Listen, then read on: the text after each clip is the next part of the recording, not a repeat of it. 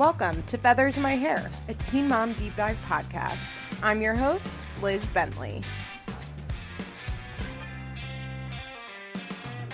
Hey. How are you? How is everyone today? I'm doing pretty good. Things are okay today. Just so you know, I have a Patreon. You should come sign up. Patreon.com/LizExplains. Last week's episode was Real Housewives of New Jersey, Season 3, Episode 1, The Christening. This week's, I believe, will be Ladies of London, with the following week being Charli D'Amelio's show, which is... it's dark. I really recommend, if you're interested in watching teens being, like, really distressed about their lives and having, like, crazy stage manager parents, like...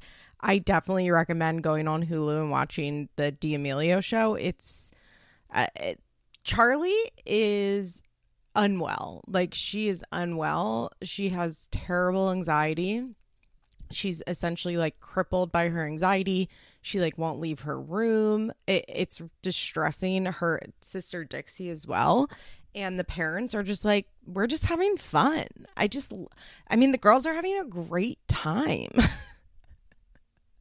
It's really interesting. The show premise, I thought it would be Kardashian-like, but it's actually, there's not really a fourth wall, and they talk a lot about, like, what it's like to get famous, which you guys know I'm pretty into. So yeah, come on over to the Patreon, hear me talk about random shit that I care about. Anyway, this week, there's not that much news, although Kale did post the other day. Let me see exactly what she posted. She posted this. I saw it on Friday morning. I think she posted it, like, late Thursday night. Let me get on my little Instagram account. You can follow me, feathers_pod, if you want to see the latest breaking news. Kale posted, congratulations to Chris and his new family. Blue heart. I wonder if she's using that blue because it's going to be a boy. So exciting for the boys to have a new sibling to love. Okay. Look, like, is that... hypocritical as hell? Yeah, of course. Is it funny? Yeah. Am I laughing? Yeah, like, it's funny. Okay, first of all, there's a couple things I want to address here. One, I love her saying new family, implying that there's, like, an old family. I don't think that Kale and Chris and their two sons made a family, really, ever, right? Like, I don't think that ever really happened. There are a lot of people that say, like, Chris and Kale never dated, he would never make it official, blah blah blah blah blah. I really don't subscribe to that. Like, I think it's very clear that Kale and Chris were in a relationship. He can say all day that he wasn't with her, but he was, like, living with her at one point. He talks about how much he loves her often. They've been fucking for, like, 7 years at this point. Like, you can't, I don't really have a lot of patience or tolerance for people who are like, we're actually not together, but, like, everything about them, they're together. Okay, so you didn't put, like, a label on it. But I'm not sure I would classify what Kale and Chris were doing as, like, living like a family. Apparently there's a girl, she is pregnant and due in December. Chris, what Chris thinks he's doing having another baby is beyond me. Why he thinks that that is a good idea. I mean, I guess he probably didn't have that much of a say in it beyond possibly not using birth control. One would think, though, that, like, with two children that you don't really take care of, you would not want to have a third and you would be extra careful about it.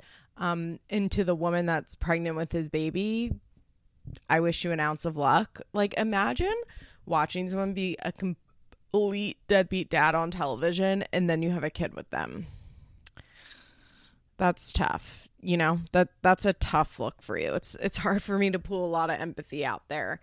I don't have kids with somebody who doesn't take care of their other kids. That's, like, rule number one. Rule number one, if he doesn't take care of his other kids, he's most likely not going to take care of your kid either. Kale's such a petty bitch.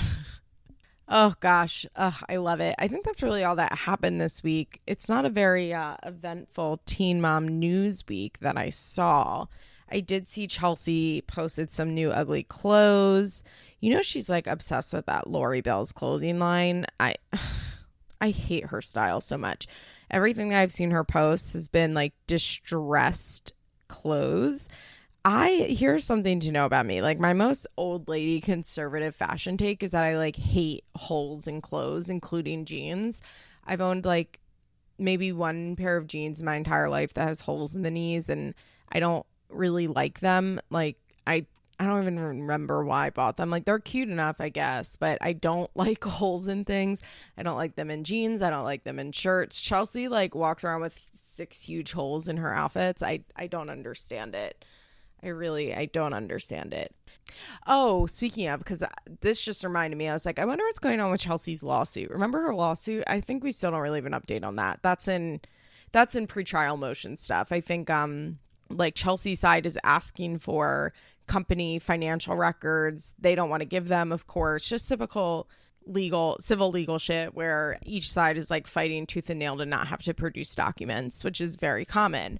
But Kale actually responded to Bree's summary, like her motion for dismissal. If you'll remember, Kale is suing Bree for defamation. Bree's attorney filed a motion to dismiss based on anti-SLAPP, S-L-A-A-P, S-L-A-P-P, I think it's S-L-A-A-P. But anti-SLAPP laws, which are basically statutes that like protect freedom of speech in a way that like you're not allowed, basically make it so that it's hard to like sue someone when it comes to protected speech. Like I said, I still think that this lawsuit will be dismissed, but Kale's response was, I don't know, It really doesn't make a ton of sense. They're really, really honing in on the breaking and entering thing. They're saying that she knew that Kale didn't break and enter into the house. They included like a text message screenshot from Chris to Bree that was like, why are you guys saying that Kale broke in? Like, she didn't break in. But once again, that's like after the fact. So I'm not really sure how that text is relevant. And they basically, Kale's motion just like goes through and lists like all of the things that Chris has done wrong that like Bree would know of, and basically are saying like, even if Chris told her this, he's not a reliable source, and she should have known he's not a reliable source. So she is like, repeating it is, she knew she was repeating a lie because Chris wasn't a reliable source. I think that this is a real last ditch effort. Also, apparently Kale, well, not apparently, she did. In this motion, she claims that the reason that she didn't film, because remember, all of this happened because Kale didn't film that one week. Bree got online and said it's because she didn't want the drama with Chris coming out, and that's where this all stemmed from. Kale says the reason that she didn't film is because she was in a new relationship and she didn't want that being filmed, which maybe, I don't know. I don't believe anything Kale says. There's an affidavit from her and the nanny. The nanny was with her when she went and beat Chris for cutting Lux's hair. It's not funny, but it's just so wild. I did notice there was not a deposition or an affidavit, which basically is just like a sworn statement. There was not an affidavit from Chris in there saying that it never happened. So we'll see. I think it will be dismissed. I think we'll hear not that far in the future. And it should be dismissed because it's bullshit. But I think that's it for the news this week. Let's talk about Teen Mom Young and Pregnant first. So I did read, remember last week I was saying like, oh, I think there's a new girl, like Kayla J, but like she's not in this episode. I don't know what's going on. I did read that apparently like halfway through this season, they switch out Madison with this Kayla J. I don't know why. I will say I don't think Madison is that. She's not that dynamic on screen. This season Young and Pregnant isn't quite giving it to me yet. I'm really going to need Rachel and the Beavers to step it up. They've been quite quiet these first 2 episodes. I'm going to need Bree to start having some more explosive outbursts as she loves to do. Kale is doing good. Kale is bringing it. I don't like Kaya. I don't like her. I don't care about her storyline. I just don't want her on this show. But let's start with Kaya, since she's my least favorite. I did notice Amor is quite big and very cute. I don't feel like we see Amor that much compared to a lot of the babies. I'm not really sure why. So when I saw Tiezza like walking with Amor, holding Amor's hand, I was like, oh my God, he's so cute. Like, he looks big. And I mean, I guess it makes sense, right? If Isaiah's 3, well, I guess Kaya came. Amor's probably turning 2 around the time of this episode. So basically this whole episode is about Xavion, Amor's father. If you'll remember, Xavion's mother, Carla, and Kaya have gotten into it when she announced she was pregnant. Carla was like, here's the money for an abortion. And when Kaya said no, Carla tried to fight her. I mean, I think she was 4 months pregnant. Then again, they tried to fight on the television. So Kaya just like isn't that interested in having a relationship with him, but everybody around her is like, oh, well, Amor needs to have a relationship with that side of the family. And since Xavion isn't getting out for at least another year, they say that he doesn't really have a date. He's going to eventually be eligible for parole, which is why he doesn't have a date.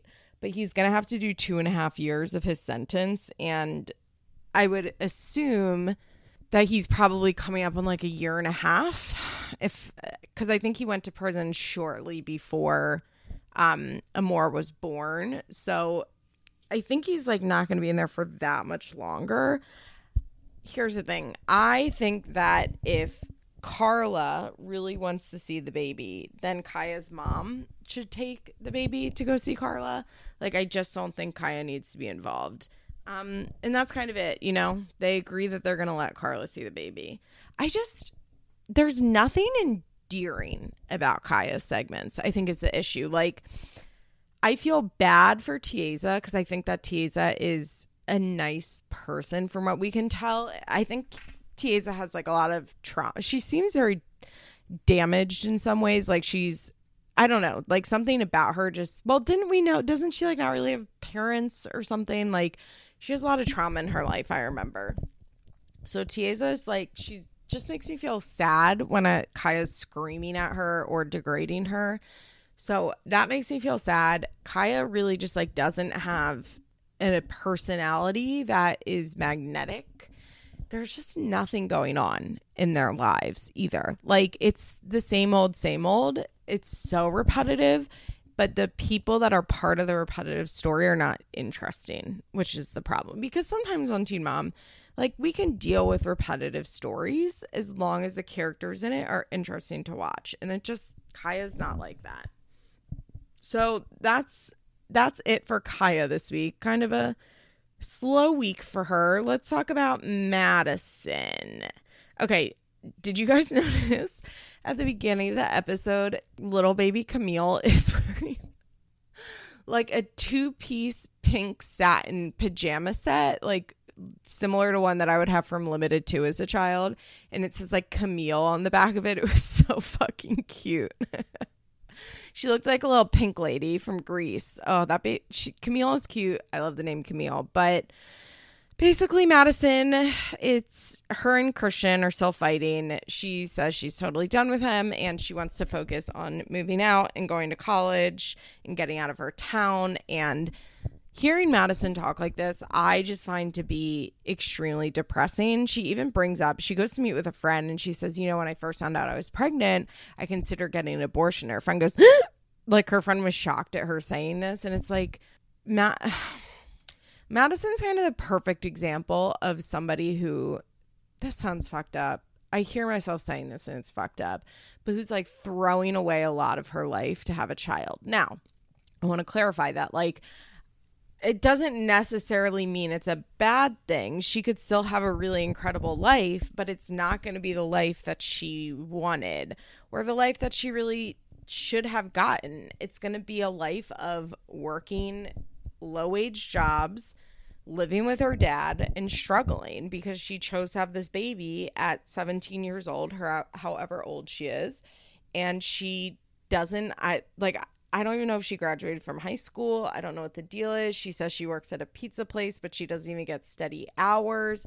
It just sucks. Like, she seems like a smart, motivated person, and it's really hard to watch a smart, motivated person just be so stuck in their lives. You know, like, she should be studying and going to college and, like, moving away from college, and it just sucks that she chose not to do that. And I get it. Like, not everybody feels comfortable getting abortions. She said she couldn't do it. I understand, but it's depressing to watch her. Like, there are certain people that I'm like, whatever, you had that. Like, Kayla, yeah. I think having Isaiah was, like, kind of Kayla's path, right? Like, when I look at Kayla's life, I'm not like, oh, this is so sad. She could have had such a different and better life if she just didn't have that baby. But, like, that's not what I see from her. So it's not so depressing to watch. But Madison, to me, is just really like, oh, she could have had a better life. By the way, she's not living in that tiny house. Remember on the 16 and Pregnant, her dad built her a tiny house that was on the premise of, like, on that property they were living on that his, like, best friend's parents owned. She's definitely in, like, one of the main houses. So I wonder what's going on with that. Was there, like, because there was plumbing and stuff in there. I swear there was, like, a kitchen and a bathroom. So I wonder why she's not living in that anymore. But she's definitely not. Like, none of the scenes take place in that tiny house. So I wonder what's going on with that. Christian saw his stuff at her house, and she's like, well, he won't come get it. A friend comes over, and she's like, just throw his shit away, which I definitely agreed with. Okay, let's take a quick break. We'll get to the rest of our TMYP girlies. I guess I don't need to start with Teen Mom Young and Pregnant. I remember the reason that, like, recapping this show isn't that great. I really do enjoy watching it. Like, watching Teen Mom OG versus watching Teen Mom Young and Pregnant, like, I think Teen Mom Young and Pregnant is a significantly better show, but it's the same issue that I have with 16 and Pregnant is that I just, like, don't know this cast well enough to give extensive recaps. Like, I've known Amber for 11 years at this point. I know Amber very well. I don't know anything about Madison except that she's a crazy anti-vaxxer and has a dad that's quite supportive. Like, I just don't know any of these girls enough to, like, really get in them. I'd say I have, like, Kayla's probably the closest one there for me. Bree, I guess. Like, Rachel's fun. Like, Rachel, I like to watch Rachel. Rachel, like, every time. The Beavers are electric, but they're not really, like, there's not a lot to say about them. I'm still surprised that Kayla isn't on Teen Mom 2 yet. Like, she's definitely waiting for somebody to quit one of the shows so that she can get pulled up to the big leagues. Let's talk about Bree. Okay, so Bree, it's kind of the same old in that she is ready to move out of her mom's house. She's, like, depressed living there. She wants to go move in with her best friend. There was an interesting scene where Jessica, the mom, was kind of talking shit on Bree to Vanessa, the other daughter, and Vanessa was just like, like, she wasn't disagreeing with Jessica, but she definitely wasn't, like, enthusiastically talking about it. And then when Vanessa and Bree talk later, it's like, oh yeah, Vanessa's definitely Team Bree. Apparently Jessica calls herself Brayson's second parent, which is a lot. And I understand why Bree is upset about that. Bree says she just, like, doesn't get the credit that she deserves for being a single mom, and I totally understand that. Jessica, people fucking hate Jessica. I don't hate Jessica. I think Jessica seems quite immature in a lot of ways. I just don't really get Jessica. Like, she talks so much shit on Bree. I mean, but she's also right about a lot of the stuff she says about Bree. She says Bree's very codependent, which is true, right? Like, we see the minute that Bree gets a significant other, she moves them right into her house. Like, she always is dating someone. She's always in, like, a close little tight-knit one-on-one relationship. And I think instead of having a boyfriend, she's doing that with, like, this friend of hers. But Jessica, like, needs to step back and realize that, like, Bree, I think Bree's 21 at this point. Like, yes, Jessica does not think Bree is mature, but I also kind of think it's, like, it's not fair for her to walk around being like, Bree is immature. I do everything for Bree. She doesn't know what to do. Because even if it's true, it's like, who does that help? Like, who benefits from you talking like this? Because it doesn't seem like anybody benefits from her talking like that. And it just makes everybody's life harder.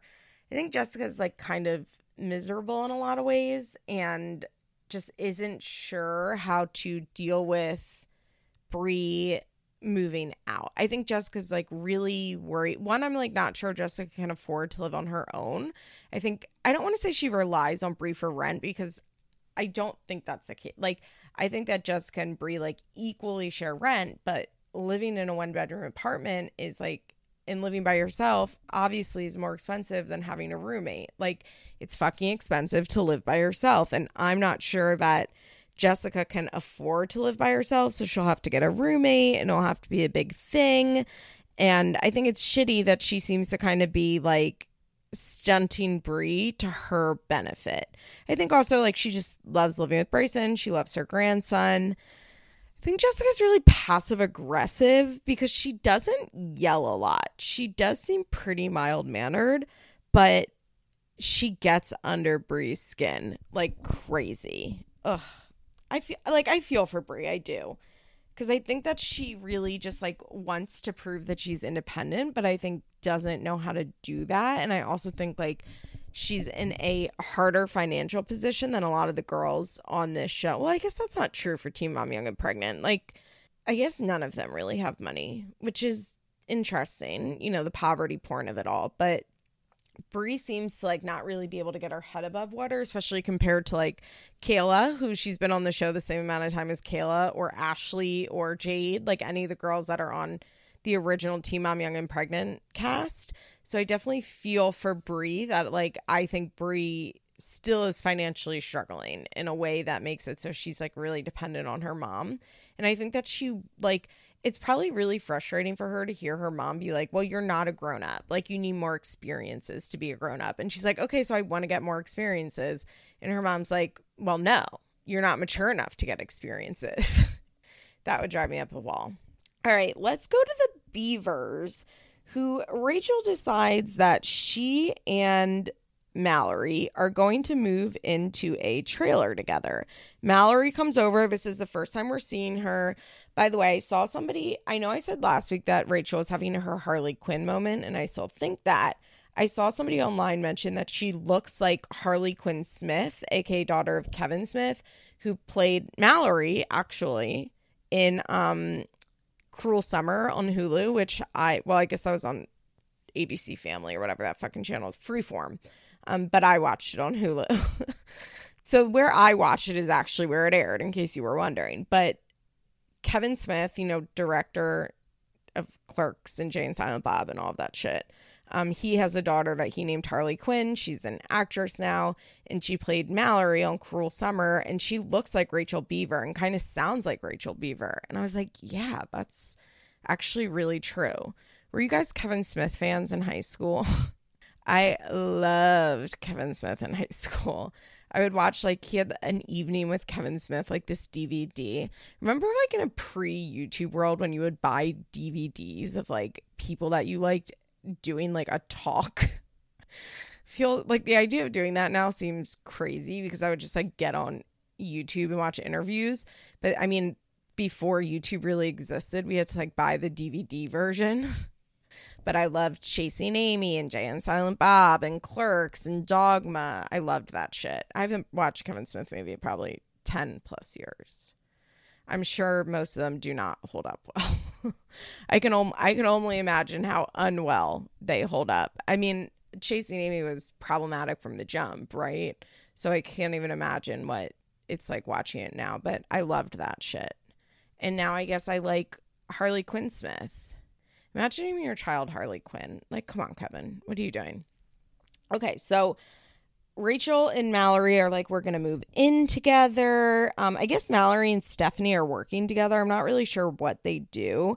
Mallory's still living with her grandma. Do you guys remember that, like, last year at some point, Mallory got arrested for, like, domestic violence against the grandma? I'm worried about that. And I think Emerson lives with Stephanie. I think. because I don't think Emerson and Mallory live together, but they're talking about moving into this place, and like it's assumed Emerson will go with them. So I don't really know like what the deal is with Emerson and custody of Emerson and who mainly watches Emerson, because later they say like Emerson and Hazley are basically like sisters because they're very close in age and they spend all their time together. And like, so I'm assuming that Emerson lives with Stephanie, Rachel, and Hazley. And I wonder where Rachel's little brother is. We haven't seen him at all this season. I wonder if maybe he doesn't film because he got shit online or something. I follow him on Instagram and he seems to do Twitch, so I feel like being on TV would be good for him because it would give him more exposure to followers, but he doesn't seem to be on Teen Mom at all anymore. But Rachel is making money via babysitting and obviously the television show. Teen Mom Young and Pregnant's fourth wall is not broken, so we don't hear them talk about money for being on the show, which sucks. Break the fourth wall always. It doesn't feel so noticeable in the moment for the most part, but then they say stuff like, well, I have to find a job. We're on Teen Mom, like they're regular teen moms now. They don't really even, they don't pretend they need jobs anymore. They're like, this is my job, straight up. So I would like to see that at least change on Teen Mom Young and Pregnant. But towards the end, Stephanie and Rachel are talking about the fact that Mallory and Rachel are going to move in together. And Stephanie is like, that is the dumbest thing I've ever heard in my life. She's like, first of all, who's going to watch Emerson? It's going to be you because, Mallory's not going to be watching her. So if you live with Emerson, like, get ready to raise Emerson. And Rachel's like, that's not true. But yeah, I think that is right. Stephanie then makes the point, this is going to be really bad because Mallory's going to pop off about something and you're going to punch her in the face. And then you'll both be on this leash trying to kick the other one out. And Rachel's like, well, if we get this place, like, I want it to be my place and my name. So if Mallory has to leave, she has to leave. And Stephanie's like, okay, but like, I'm sure Mallory wants that as well. And Rachel starts to get really mad, like she does anytime Stephanie kind of tries to correct her. And of course, like, they start to get into a fight. And then Rachel starts going off about the fact, she's like, in this state, I have benefits. I'm a single mother. I have benefits. I can get food stamps. I can move out today for $50 because in this state, I have benefits. She says in this state over and over again. It's very bizarre. Stephanie's like, okay, so why don't you do that? Which I agree with Stephanie. It's like, so yeah, okay, so do it. You can move out for $50. Do it. Then why aren't you doing it? You can get food stamps, so why don't you get them? Why don't you get them? Because Stephanie knows that Rachel's lazy and won't actually do it. The episode ends with Mallory coming back over. Mallory has bleach blonde hair right now, and then just like the front two strands of her hair are bright purple, which is a look. It's definitely a look. By the way, the trailer they were going to move into is a 2-bedroom, and it would be $575 a month. So pretty cheap. Splitting rent would be really cheap, but they kind of realize that a 2-bedroom is not going to work for them because either the two of them will have to share a room. Rachel laughs. She's like, we can get single beds and it will be like a dorm room. And they have a little laugh over that. Or they're going to have to share with the kids. And so Rachel's like, I just don't think this is a good idea. Like, I need space. I need privacy. And Mallory's like, well, yeah, that's true. Like, I actually can't afford to move out anyway. So they're talking like Rachel's going to be getting this place on her own. I don't know. I guess we will see. I feel like if you can't afford $575 a month and you're on TV, then like MTV is really fucking evil. Like, if you have girls that are on TV like exposing their souls and they can't afford to pay $575 a month in rent, like, you are a monster. You are a monster for that. Then they have a little talk. So Rachel, of course, brings up the fact that Stephanie told her that she would have to raise Emerson. And they are like, Mallory goes, I don't really understand why mom thinks she has room to talk. Like, she dropped me on my head when I was 2 years old. And then she says, I was feeding you cake at 5 a.m. And Rachel's like, yeah, we read our DCS files. Like, she didn't have us for 9 years. And yeah, it makes sense, right? Like, Stephanie was a shit mom, and now as grandma, she's like constantly picking at them and giving them advice. But the thing is that Stephanie's not wrong about most of it. So there is that. All right, let's finish this Teen Mom Young and Pregnant portion with Kayla. So Kayla starts out the episode going to talk to a friend. She's telling her about Isaiah's birthday. Her friend is like, wait, who's Ray? Like, who came where? And Kayla's like, yeah, exactly. So we get a scene of Ray and Stefan talking. And Ray passes on the message that, you know, Luke said that being Isaiah's father is his role. And if Stefan has a problem with that, he can talk about it. Stefan says, well, actually, first Ray starts saying, like, you know, this is bullshit. Like, if a man is trying, you have to let him try, to which I say, no, you absolutely don't. Do better than trying. Your kid is 3 years old, even though you think he's four. Your mother thinks he's four, but your kid is three. You've had 3 fucking years to try. You don't get to just show up at year 3 and be like, yo, I'm trying. Like, nah, it doesn't work like that. It does not work like that. So Stefan is like, you know, the dad position is fully taken. Like, Luke, he can have the boyfriend position. He can have the husband position. I don't want that. But the dad position, it's filled. And it's like, yeah, by Luke.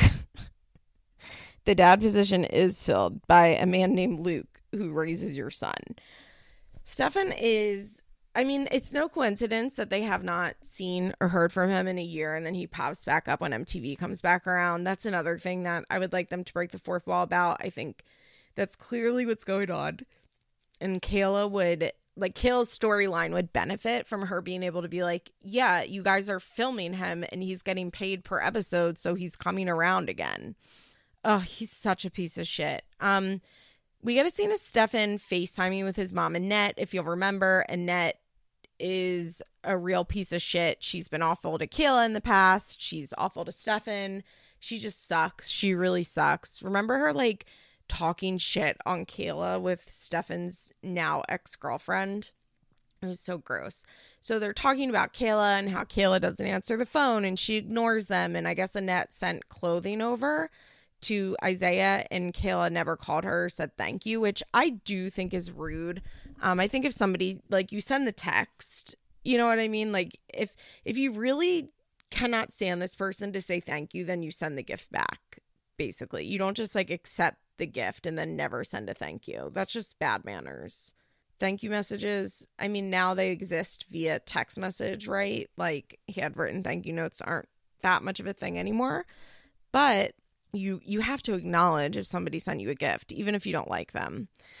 So Annette and Stefan are talking, and Stefan is like, well, I want to be the dad. And Annette is like, okay, so what are you going to do about it? And I was like, thank you. What is he going to do about it? He's like, well, because Stefan's not going to do shit about it. He doesn't want to do shit about it. He doesn't want to go to court. He probably doesn't have the money to go to court. He's not ever going to do it. Ever. Annette decides she's going to take matters into her own hands, and she's going to call Kayla and ask to meet up. Kayla is, like, really taken off guard by this and agrees to do it, but then later after the fact is talking to Luke, and she's like, honestly, like, I don't know why I said yes. Like, I don't want to meet with her because I don't care what she has to say. Like, she is a terrible mother, and she's going to be a terrible grandmother, and I don't want her around my son. Yeah. But she's on a TV show, so she has to go meet up with Annette. I do remember seeing, like, the scene where they meet up in, like, a preview and they get into a big fight. So that will be next week. I'm looking forward to that. Also, there is a scene where Kayla's sitting at lunch with her friend and, like, a hair track from her hair extension is just fully visible. And, like, Kayla, girl, your hair is down and straight. Like, there's no reason we should be able to see a track for you. Oh, she's so messy. Okay, that's it for Young and Pregnant. Let's see what's happening in OG World. Okay, it has now been 3 hours since I recorded the Teen Mom Young and Pregnant part. I got really tired and decided to take a nap. I didn't sleep well last night.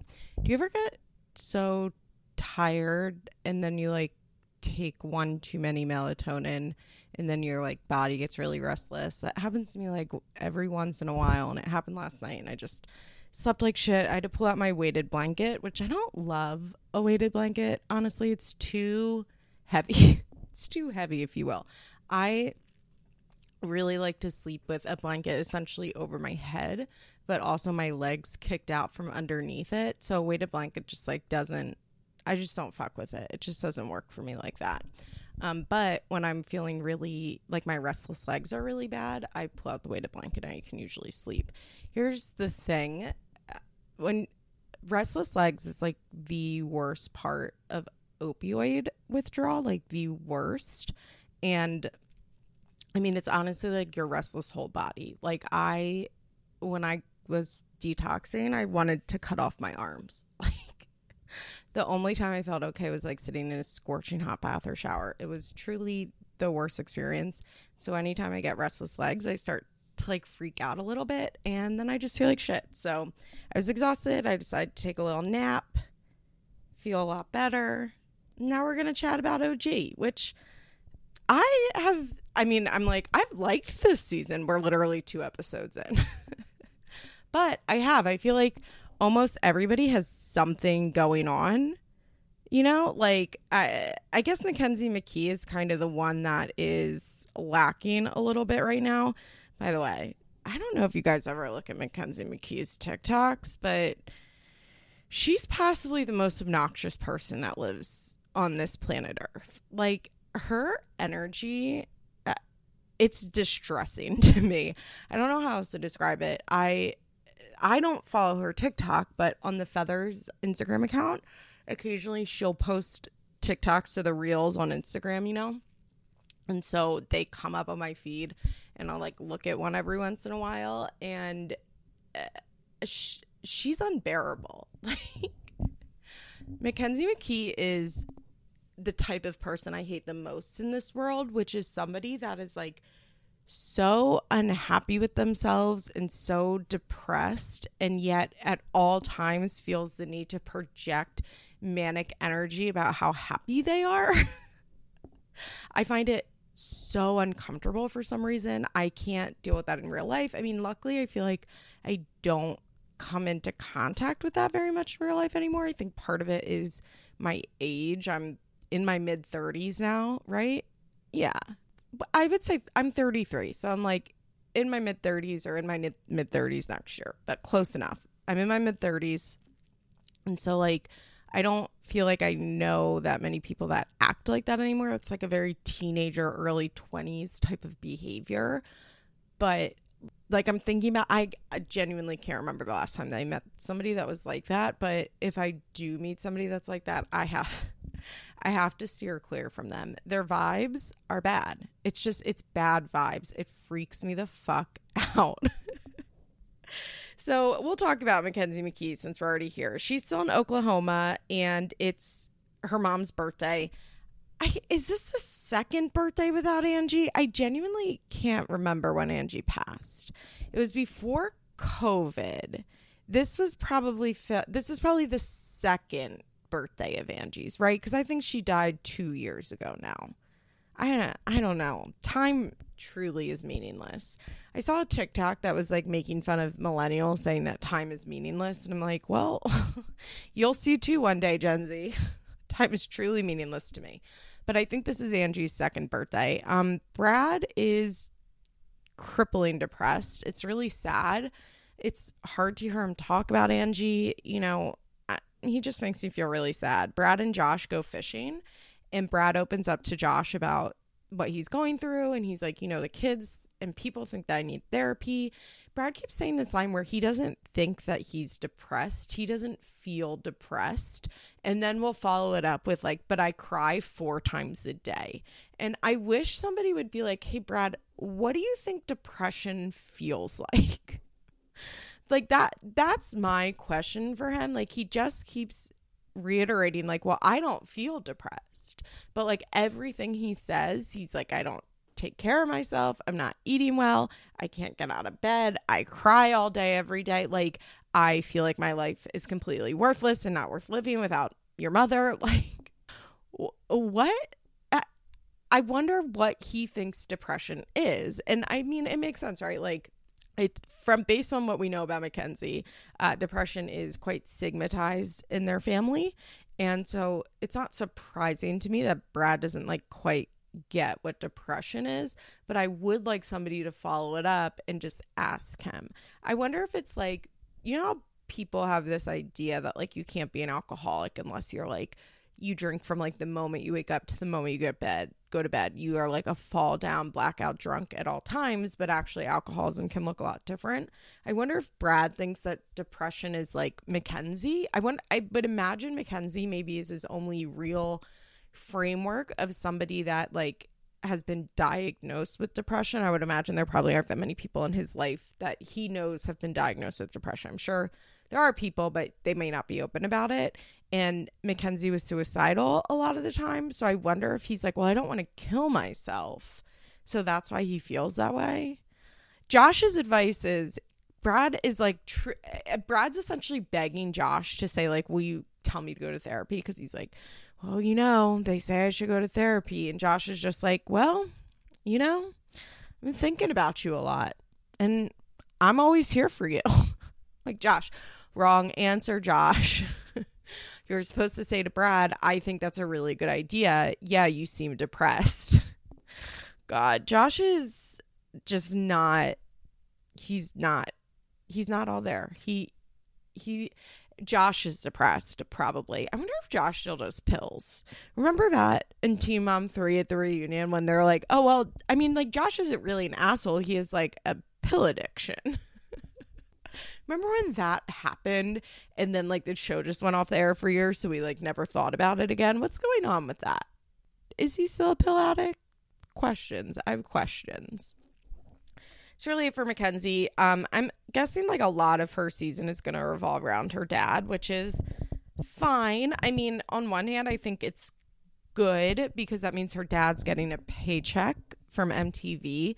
I'm not sure if her dad is working. I don't know if he was able to keep his job throughout Angie's illness. Remember, it's like she lasted longer than they said she would. I don't like the way that sounds, but she lived significantly longer than they said she would. I think she only was given like 6 to 8 months to a year, then lived for like 2 to 3 years of the cancer. But I think that like in the last year of her life, he was caring for her 24/7.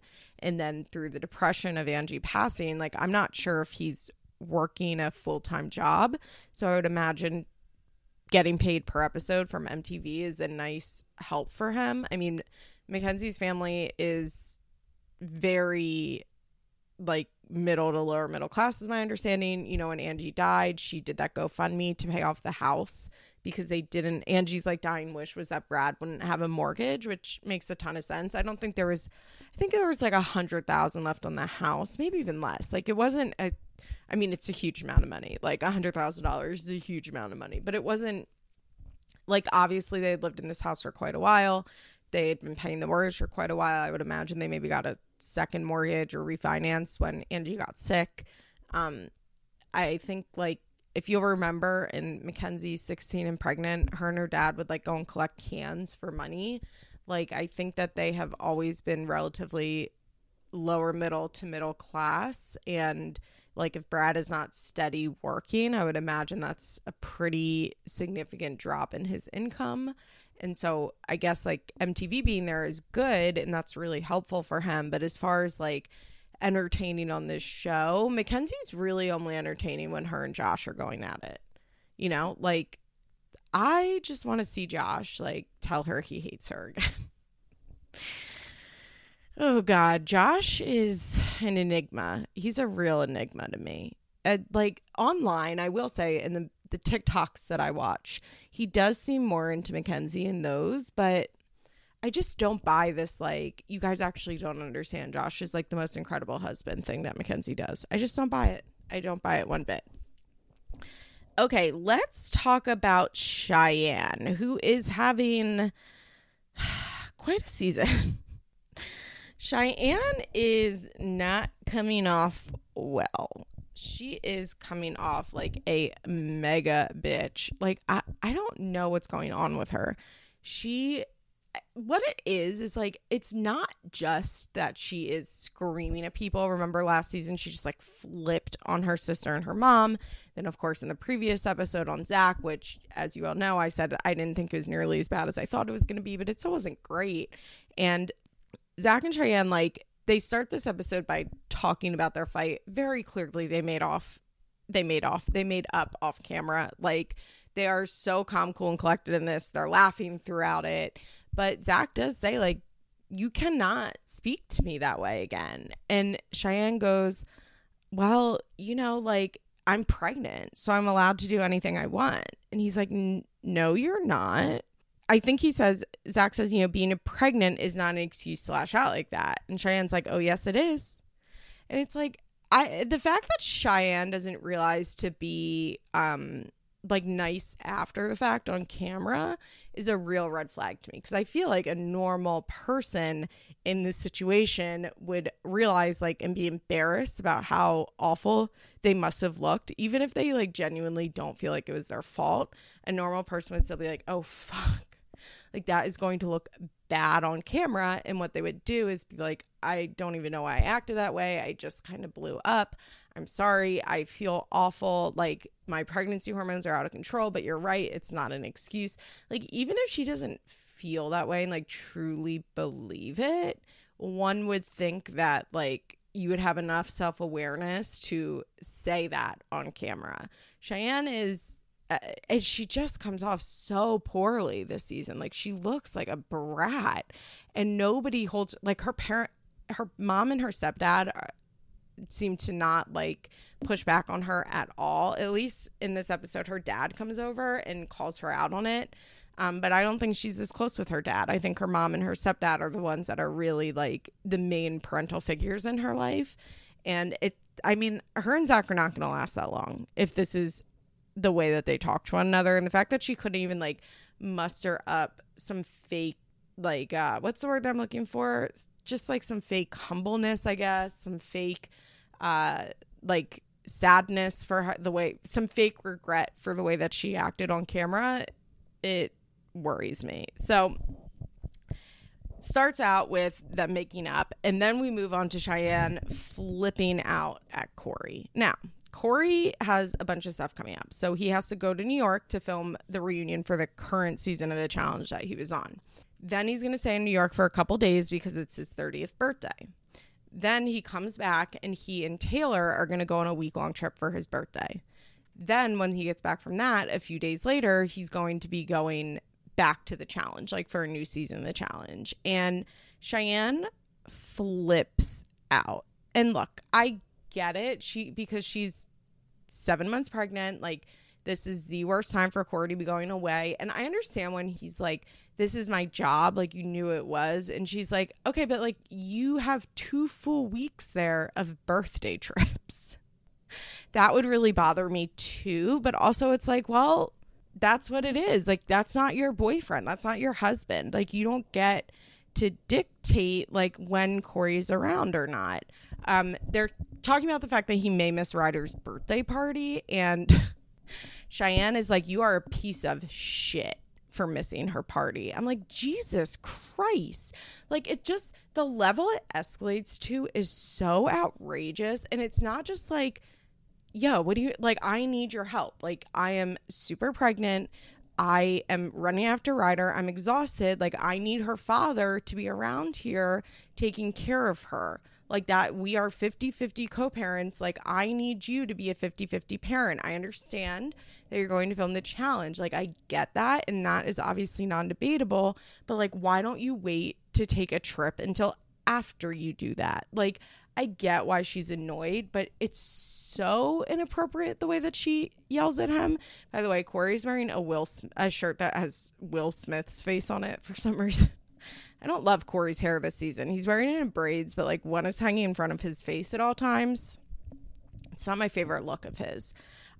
Cheyenne is just she's so outrageously cruel to people around her this season. It's not just that she's, like, being mad or annoying or bratty. She's being mean to people and, like, telling Corey, who has, as far as we know, always been a good father who cares about his child, telling him that he's a piece of shit for possibly missing a birthday party is, I mean, he's not. Like, he's not a piece of shit, Cheyenne. He's not. And that's not the way that you express to somebody that you need their help.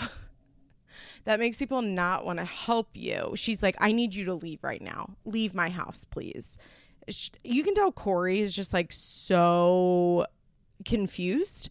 Like, he doesn't understand like why they got to that place, which as an audience member, I don't understand it either. It escalates so quickly for really no fucking reason. So later that night or sometimes after, her dad and her stepmom come over for dinner. It's Cheyenne, Zach, her sister, the stepdad, or the dad and the stepmom having dinner. And, you know, Cheyenne is like, well, I politely explained to Corey what was going on, but she like kind of laughed. She admits that she was a bitch. Zach totally defends Corey. He's like, look, I get it. Like, he wants to go and party. It's his birthday. He does a lot for Ryder. Like, it's okay that he wants to go party. Her dad does have a funny joke about maybe Corey having a third child if he keeps partying the way he does, which I'm sure Taylor didn't love. But Cheyenne's dad is like, okay, so you can cuss somebody out without cussing them out, is what he says. And he's exactly right. Like, if you're mad at Corey, that doesn't mean that you're allowed to be like, you're a piece of shit, fuck you. What you say is like, Corey, I'm really upset. Like, Ryder's birthday party should be a priority for you. And I don't want to talk about this right now because I'm really upset with you. Like, her dad makes it really clear that what she did was wrong. And it felt like the first person in her life besides Zach to actually say something.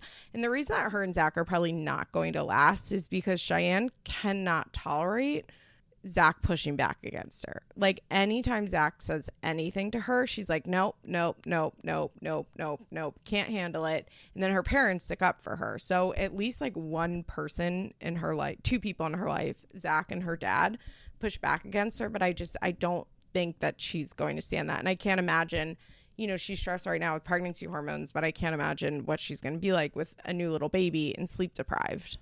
Cheyenne does realize that, like, she's in the wrong and that she needs to apologize to Corey. So she does. She has Corey come back over and basically promises that she's going to move the party until earlier in the month so that he'll definitely be able to be there, which is the solution, right? Like, that could have been the solution from the beginning. She's just not doing herself any favors, honestly. Not at all. Okay, let's talk about Macy. So as you guys know, I've been confused about like why the Edwards are filming when they weren't supposed to be on this season. Somebody did post an article on Reddit to like give a timeline a little bit where they were fired about a month after the reunion. And in the Ashley article they posted, it said they had filmed for one episode, which would make sense. And I would imagine maybe they'll get one more episode of footage out of them, but I would imagine after like the fourth episode, they probably are not going to be on this show anymore because, you know, we get one episode of Jen and Larry last week, then we get Ryan and Mackenzie this week, and like maybe they have a little more footage for the third episode, but I guess that's going to be it for the Edwards, which is stupid because I just like... The Edwards look so bad this season that one would think that Macy would want them to be on the show. So the episode starts with Macy picking up Bentley from therapy. He's been going for 8 months, and he doesn't tell any of his friends that he's going, but he does say that he likes to go. And, you know, Bentley kind of randomly says, Dr. Ed brought up that Ryan hasn't been around in a while. He hasn't heard from him at all. He did call him Ryan specifically, not dad, Ryan. I'm assuming he probably calls Taylor dad. I bet like when he's around the Edwards, he calls Ryan dad, but I would imagine they just call Ryan most of the time at the book out house. And Macy's like, well, do you want to be around him if your dad's not going to therapy? And Bentley's like, I don't know. I haven't thought about it. Poor little Bentley. Poor little Benny. So we get a scene at Ryan's house. Ryan is so out of his skull. The fact that that man has the nerve to say that he's been sober for 3 years. If he is sober, then whatever like medicine he is taking, it's too much. You know, like if that is him not on opioids, like something is the matter. He's on a dose of a medicine that is much too high, but he's so high in this scene. So high. They're talking about the reunion fight and he's like, well, you know, dad is still upset about it, because you know how Ryan talks about his parents, he's always like, well, mom is like this and dad is like this. He never adds like my dad. Like, I can't imagine having a conversation with somebody and being like, well, you know, dad's still upset, not my dad is still upset, unless I was like specifically talking to my brother. I don't know, it's just weird, honestly, the way that he talks about them. Mackenzie and him are kind of laughing, like Mackenzie's like, well, you know, you can say everything you need to say without getting in someone's face. And Ryan's like, what kind of person wants to beat up a senior citizen?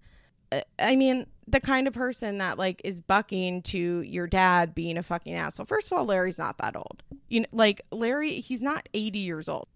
Larry's probably what, 55, maybe 60. Like, yeah, he's older, but he's not like a bumbling old man. So that part I was like, okay, I guess, okay, sure, I guess. Ryan's like, well, I really don't like them. I don't like them about Taylor and Macy. So Mackenzie's like, well, I want it to be better. And then Ryan suggests that Mackenzie texts Macy to see if they want to sit down. Is the restraining order still going on? Is that why? I couldn't remember if the restraining order is expired or not at this point. I guess it would make sense if Mackenzie was the one doing the texting, if Ryan still has the restraining order. But like if I was Macy, I think I'd be more annoyed by Mackenzie reaching out to me than I would about Ryan reaching out to me. But if it's a legal thing, I guess that makes sense. We see on Mackenzie's phone that she had texted Macy sometime before. I didn't see I think there's like a timestamp, but I didn't know what time, where in time we were when this was filmed. A bit mentioning about Hudson's birthday with no response from Macy. I think that's a real Macy move, and that is something that really bothers me. I don't love a person that doesn't respond. Like, if you don't want to be involved in Mackenzie's life, when she invites you to Hudson's birthday party, the answer is to just say, we will not be attending that. Mackenzie, you and I are not on good terms. Like, it's for the best that we don't do that. And I would prefer not to speak with you going forward. So something that Macy has always done. She ignores Jen's texts all of the time.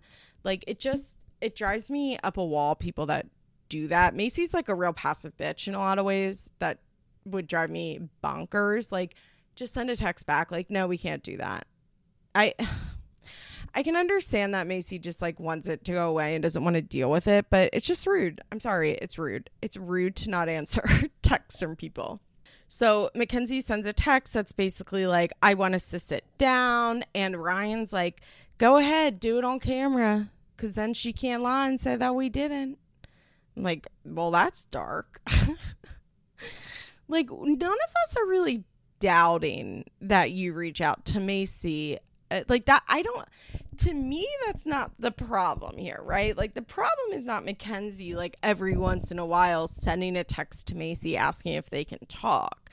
The problem is everything else that Ryan and Mackenzie do. Everything else. Oh, gosh. So Mackenzie's like, I don't even think she'll text back. So, yeah, that's what happens. She gets a text and she's like, nah, fuck this. And she's talking to Taylor about it, and she's like, I'm not gonna respond. This doesn't make any sense. I don't want to sit down with them. I'm not interested in this. And I think she's definitely right to not want anything to do with them. I think that is the best move. I think that Ryan and Mackenzie have made it extremely clear how they feel about Macy. Extremely clear. And remember, by this point, like, a lot of the episodes from last season have aired where they're like, Mackenzie was awful last season, calling Macy a bitch on camera, like all of that type of stuff, basically saying that Macy is manipulating Bentley. Macy, I think, is probably as manipulative as anybody else, right? But like, manipulative is not a word that I would really use to describe Macy. I don't think that is like her main character defect, if you will.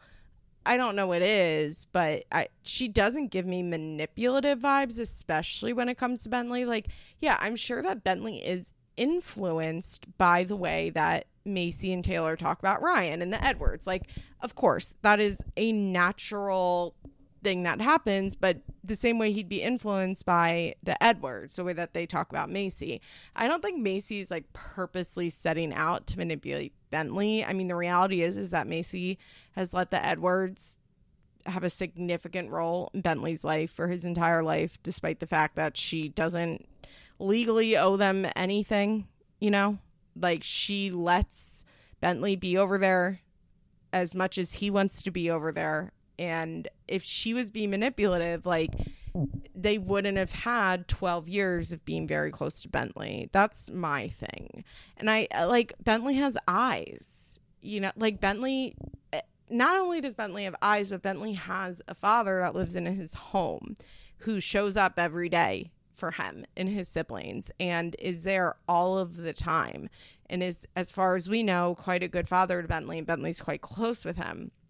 So not only does like Bentley know what Ryan is like, right? Like, Bentley knows Ryan has been to jail. Bentley knows Ryan has gone to rehab. Bentley knows that Ryan has barely ever been around his entire life, and that like when he goes to his dad's, he's actually going to his grandparents. Like, Bentley knows all that. And then he also have the context of like what a dad is and what a dad should be and how dads should act.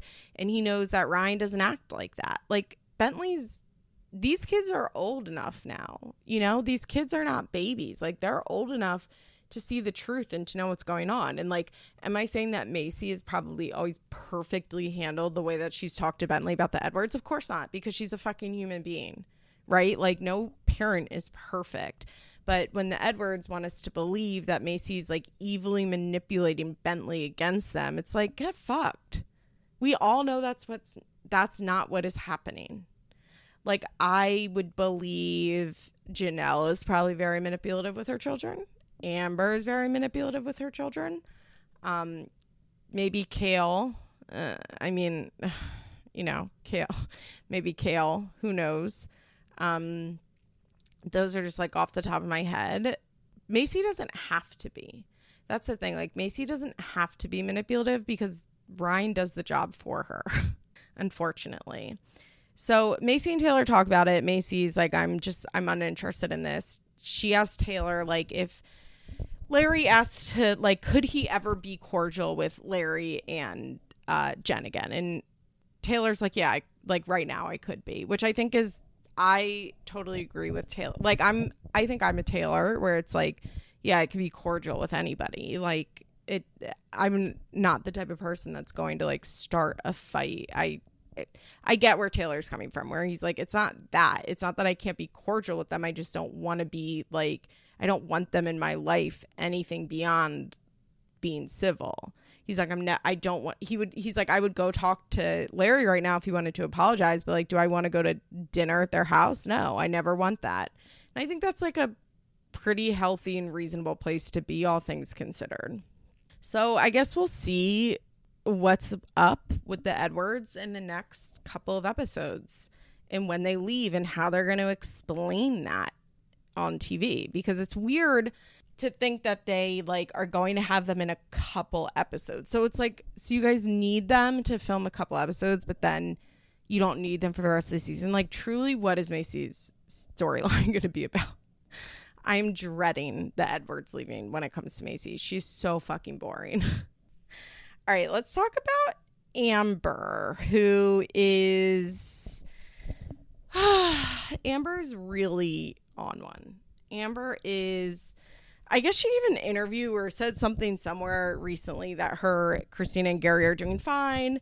And I could believe that to be true, right? Like, I think that Gary and Christina are very forgiving when it comes to Amber. I think that Gary and Christina realize that, like, it's rarely worth it for them to hold a grudge against Amber. I think that's what it is when it comes down to it. Like, in some ways, is it enabling behavior? Sure. I think for Gary and Christina, like, as of now at least, Amber's behavior is not so bad that they like need her to be totally cut out of their lives, and it's just not worth like the effort it takes to be in a fight with her. I think that's probably why they're always forgiving Amber. But Amber says that they all hung out, including with Leah. So, I mean, I guess like that, it's believable to me, right? Like, they're never really going to keep Amber blocked out unless something really crazy. I mean, but something really crazy already has happened, the machete. And yet, here we are. So Amber wants to have a set schedule with Leah. A producer's over and she asks Amber if Amber's doing karate still. And I was like, what? What do you mean Amber's doing karate? Did I miss when they talked about Amber doing karate? I mean, I know Amber used to say that she did Krav Maga back in the day when she had to explain her weight loss and it was from drugs. Amber is high as fuck in these episodes, or she's on something. Like, maybe it is her psych meds, but like, that girl cannot keep her eyes open. She's out of it. She says she's going to karate. Her producer's wearing a Things That Matter mask. And the producer's like, oh, is Leah still doing volleyball? And Amber's like, I don't know. I haven't talked to Leah in a while, but, you know, she has her bonus, Mom. Oh, gosh. She says, you know, it truly breaks my heart that Leah and I are drifting apart. Now, the language of drifting apart is quite weird to use about your 12-year-old child. You drift apart from friends. You don't drift apart from children. Now, as children get older and they become teens and they want space and they want privacy, are you maybe not as close as you were when they were little? Yeah, of course. But drifting apart is a phrase that indicates that, like, you are no longer in this person's life, and that's on you. Like, that's on Amber. She talks about Leah like Leah's an adult, basically, is what I'm saying. This is when she lets us know that she's been going to see her therapist for 6 years. Remember, though, her therapist is a psychiatrist. Psychiatrists are not therapists. Psychiatrists do not get extensive training in therapy. They give you medicine, which is the reason that usually you only go see a psychiatrist for 15 minutes a month, right? Like, if that. Sometimes I go like 3 months without seeing my psychiatrist. Then we check in again for 15 minutes and I just get 3 months worth of meds. Like, psychiatrists in this day and age are very different than therapists. Now, back in the day, like when therapy was kind of first becoming a thing, psychiatrists did practice more. And like, there are certain types of therapy that some psychiatrists will do, like analysis, like, you know, Freud was a psychiatrist, like that type of thing. But for the most part, in the American healthcare system, like, psychiatrists are not therapists and they should not be your therapist. And this guy that Amber sees, okay. On one hand, I understand that everybody wants to see somebody hold Amber accountable. I do too. Like, I want that. And when I see her talk to this psychiatrist that she calls her therapist, I am like, what, are you fucking kidding me? Like, he's just enabling her bullshit. This is all fucking bullshit. She's not making any progress. She should fire him and get somebody new because she's not making any progress. But the reality is, one, her doctor can only work with what he is given from her. So if she tells him, like, I do everything I can for my children, Leah's just mad because I was gone. I went to prison when she was 6 and she won't forgive me for it. But like, I try so hard. I text her every day. Like, if she's telling the doctor this, like, the doctor has to go with that information. I know that, like, we want this idea that, like, therapists are these, like, cure-alls that hold the patient accountable and, like, force them into change. And that's just, like, not really the case. It's just not really how it works. You have to kind of take your client at their word. And there are definitely therapists that are a little more, like, aggressive or, like, pushy than other ones. But for the most part, like, it's not a therapist's job to hold a client accountable. It's a therapist's job to guide the client through their own thoughts and feelings and behaviors and decisions. So the other thing with Amber is that, like, obviously this is who she gets her medicine from, the psychiatrist. And as far as I'm kind of concerned, is this psychiatrist is essentially harm reduction for Amber, and that, like, Amber pushes away anybody who pushes against her, right? Like, anybody that bucks to Amber, she's done with you. Like, you do not have a place in her life anymore.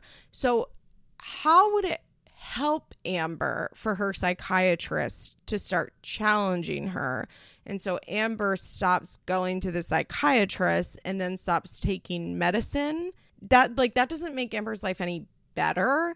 And so I kind of think that the psychiatrist role in her life is just to, I don't want to say placate her because I don't think that's true, but to kind of just like create a space in which Amber feels comfortable going to him to get medicine. And is that the most helpful thing for Amber's mental health? No, of course not. Of course it's not. Has this guy recommended that she go to therapy? I hope so. Like, I hope he's recommending that she goes to regular therapy, but all we see is what we see on TV. You know what I mean? Like, we have no idea what he's telling her. It's so, she's clearly like not getting what she needs. Like, she's so clearly not getting what she needs. But I would argue that seeing the psychiatrist is better than nothing, because at least she's taking some medicine, and all things considered, like, her life is okay-ish. She hasn't been arrested in a couple years. She does see James regularly, as far as we know. I'm not saying her life is good, but I think her life could be a lot worse. Also, she's not actively trying to kill herself, as far as we know. I was gonna say she's not hurting herself. I'm not sure we know that to be true. I don't really know if Amber self-harms or does anything like that, but as far as we know, Amber is not actively suicidal. So, and as somebody that has previous suicide attempts, that's good. So if seeing this guy that doesn't really challenge anything about her life, if all he does is keep her from killing herself, which, I'm sorry, I know we're not saying like committing suicide or killing, but if he keeps her from dying by suicide, that's what the right phrase is, right? Dying by suicide. Like, if he keeps her from dying by suicide, then like, that's good. Like, that's pretty good. That's harm reduction. Like, this idea that we can help somebody make their life better, even if it doesn't make their life good, right? Like, that idea that like all of recovery has to be for the same goal. And like I said, like, I want Amber to go get more help. Like, I want Amber to live a happy life. Like, I have talked like how fucking sad Amber's life makes me and how sad I think she must be all of the time. Like, I desperately want more for her, but I also really don't want her to die by suicide. So like, if this guy is stopping that, then okay. And if that's all Amber is willing to give towards her mental health, right? Like, seeing this guy, then that's like, at least she's seen him. I don't know. I hope that makes sense. I hope people understand, like, I'm not defending him in a way, like saying like he's actually a great therapist and this is really good and Amber's in a good place, because I clearly don't believe that. I also want Amber to stay alive. And if this guy is helping her stay alive, then that is what it is. So she's talking about the fact that she wants Leah to go to therapy with her. And she says, but I don't really get a say in it.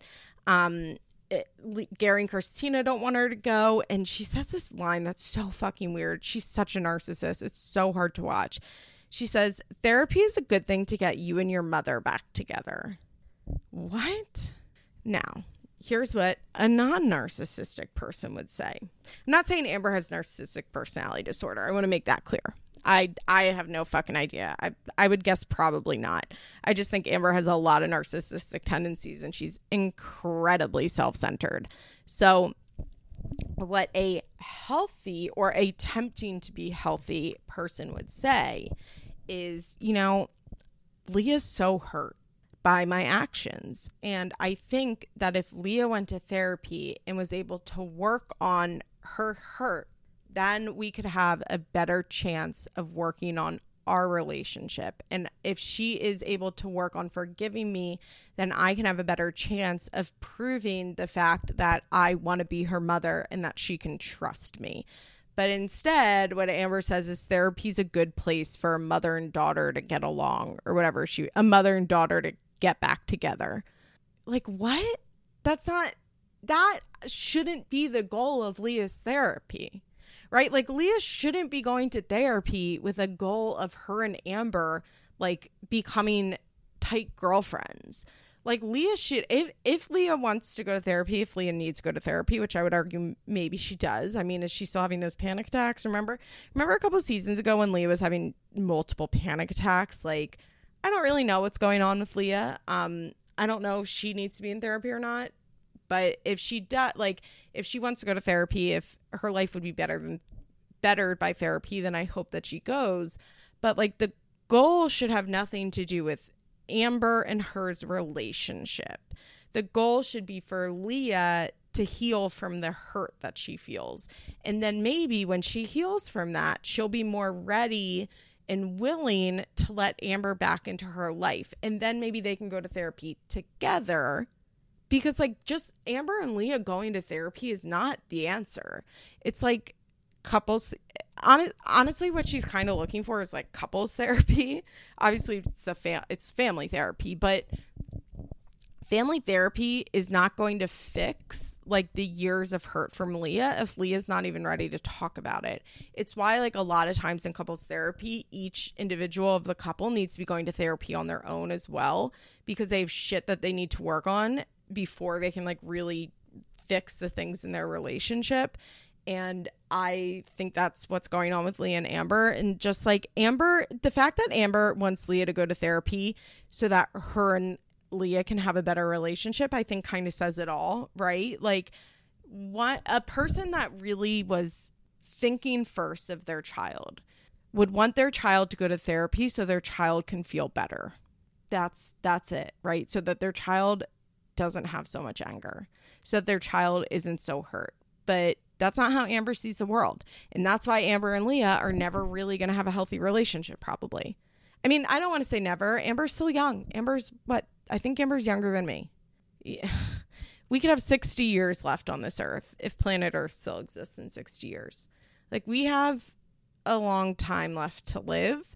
So I don't want to say never, but I think it's going to be very difficult for Amber unless she decides to do some serious work on herself. It's just not gonna happen, because she is who she is and Leah doesn't like her.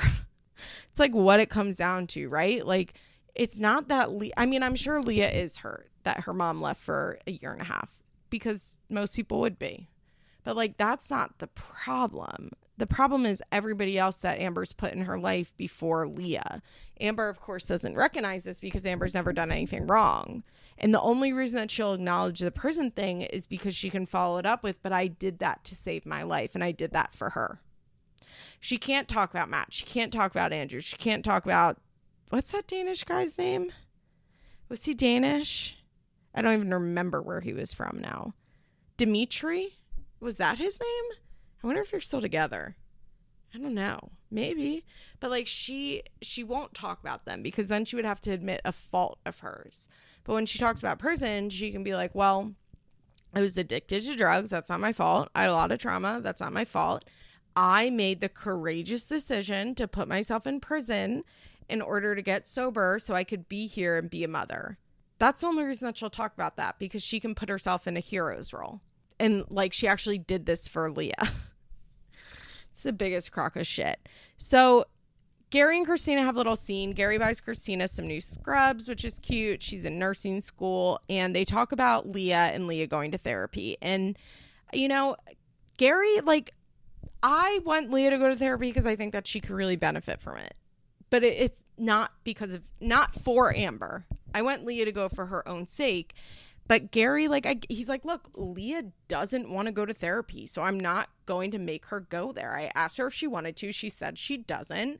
And he's like, I'm not going to make Leah do something because it will help Amber. And that's exactly it. And this is the difference. Like, I don't think Gary is any sort of hero. Like, I'm not really a team Gary person. I think Gary has a lot of fucking issues. But the way that Gary and Christina talk about Leah versus the way that Amber talks about Leah is the difference between a person with really severe mental health issues that are being untreated, like blocking their perception of reality, and two people that are, like, pretty much, like, with it, right? Like that are not perfect by any means, but have like a decent perspective on their children and the world around them. They don't talk about like, well, we want Leah to go because it'll be easier for us if Leah and Amber get along. Because it would be easier for Gary and Christina if Leah and Amber get along. I think their life is easier when that happens. It's harder when Amber's going on Instagram Live and calling Leah calling Christina a home wrecking slut.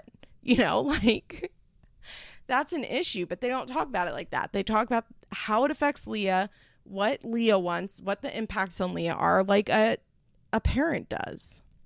Gary's like, how can I tell her that she needs to go and do what she needs to do when Amber won't do it? And I'm like, yeah, that's exactly it.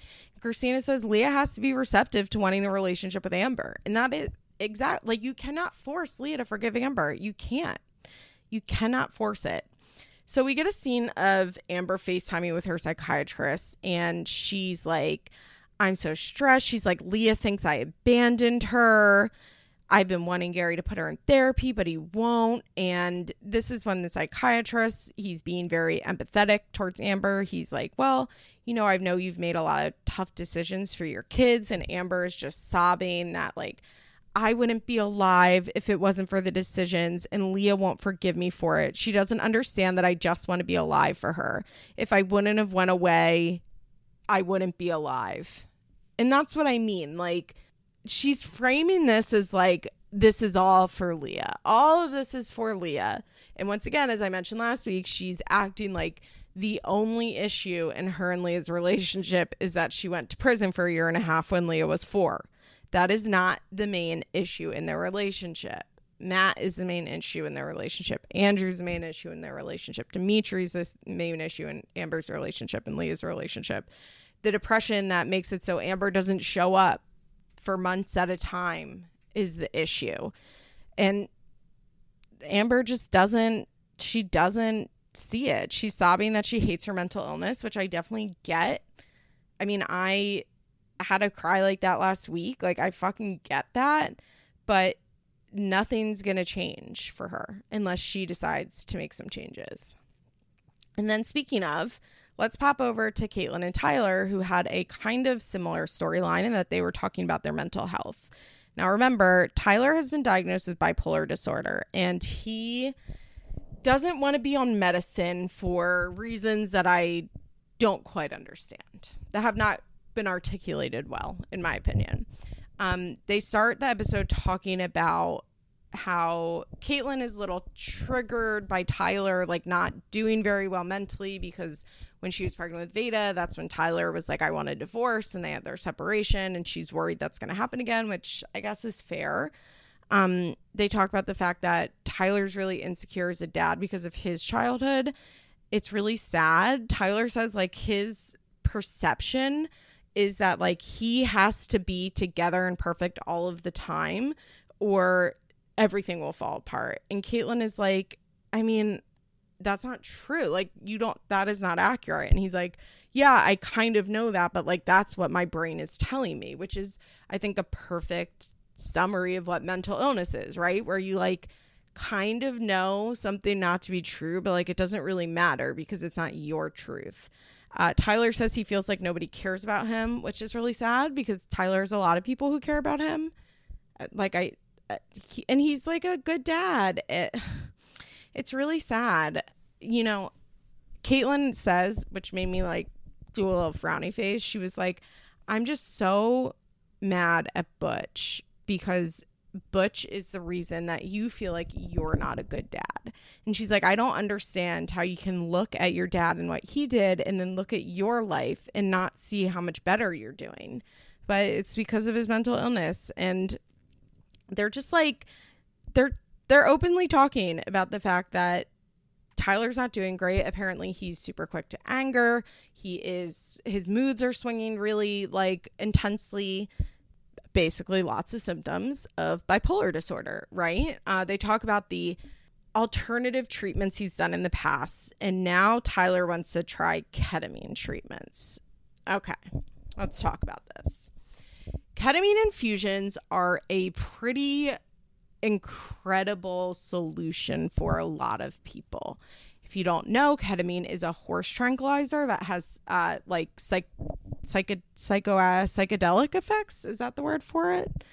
It's like a club drug. It's called Special K. If you take it, you're going into a K hole. I actually have never done ketamine, but when you go into a K hole, you're like tripping essentially. It's a club drug because it's, I don't really know why it's a club drug specifically, but I guess it's like ecstasy in some ways. I think the way it makes your body feel and that you want to dance. But like I said, I've never actually done ketamine, but it's a really popular street drug, which oh my gosh, you know, it's so funny. On TikTok, a bunch of teens were talking about doing horse. Like they were talking about drugs and using the horse emoji. And I was like, Jesus, these kids are doing heroin?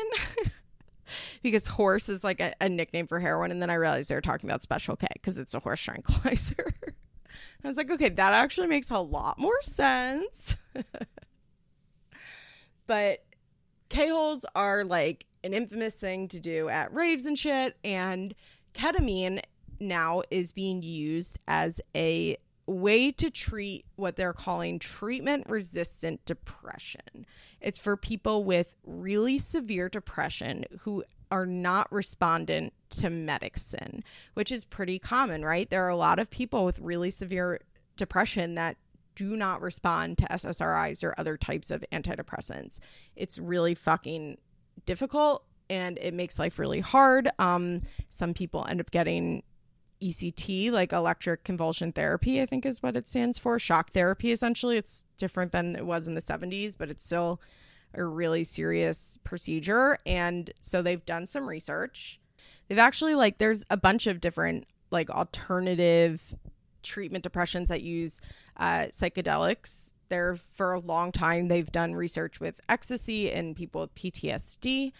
There is microdosing, which I don't know how much actual research is behind microdosing, but a lot of people do it and are very happy with it. If you don't know, microdosing is when you take a very small amount of either acid or mushrooms, like a very small amount, and it has essentially like an antidepressant like effect on you. You're not tripping and you take it every day.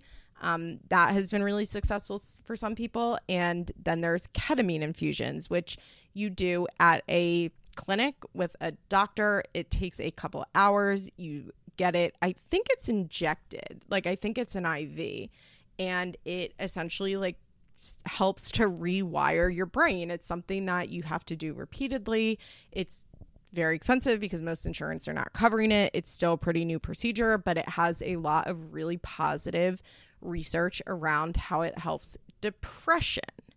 Now, all of that said, does Tyler have depression? Yeah, because he's bipolar, which means he has some depression is part of his mental health issues. But the other things he's describing, this mood swings, the rage, like that's bipolar. That's not just depression.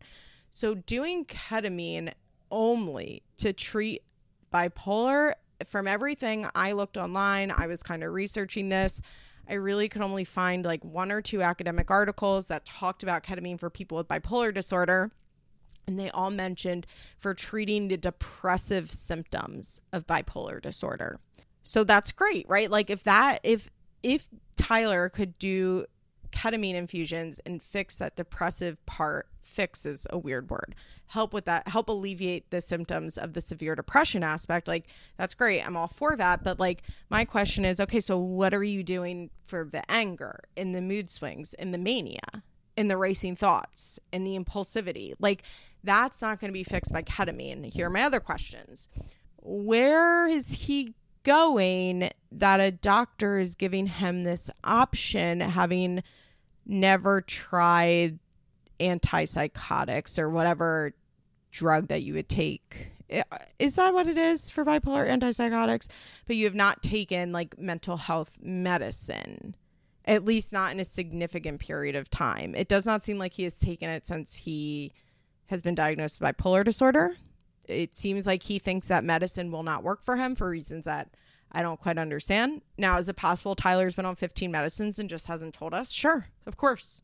But based on what we know and what he's told us, it doesn't make a ton of sense to me that he would be eligible for a treatment-resistant solution.